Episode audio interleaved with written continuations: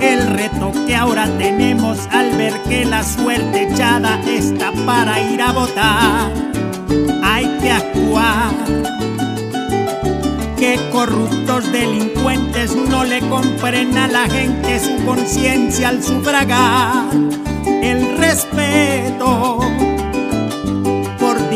valores, nuestros ideales más honestos son los que deben primar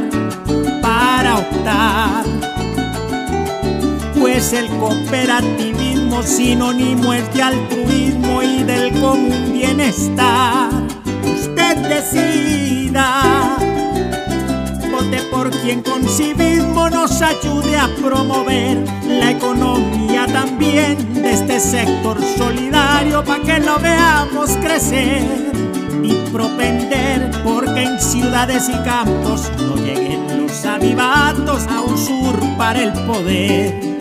Conciencia unida, si con el voto elegimos llevaremos al poder quien nos represente bien para apoyar nuestras luchas a la hora que se den. Porque el poder hoy reposa en nuestras manos, quien sea Cámara, Senado, Presidente también.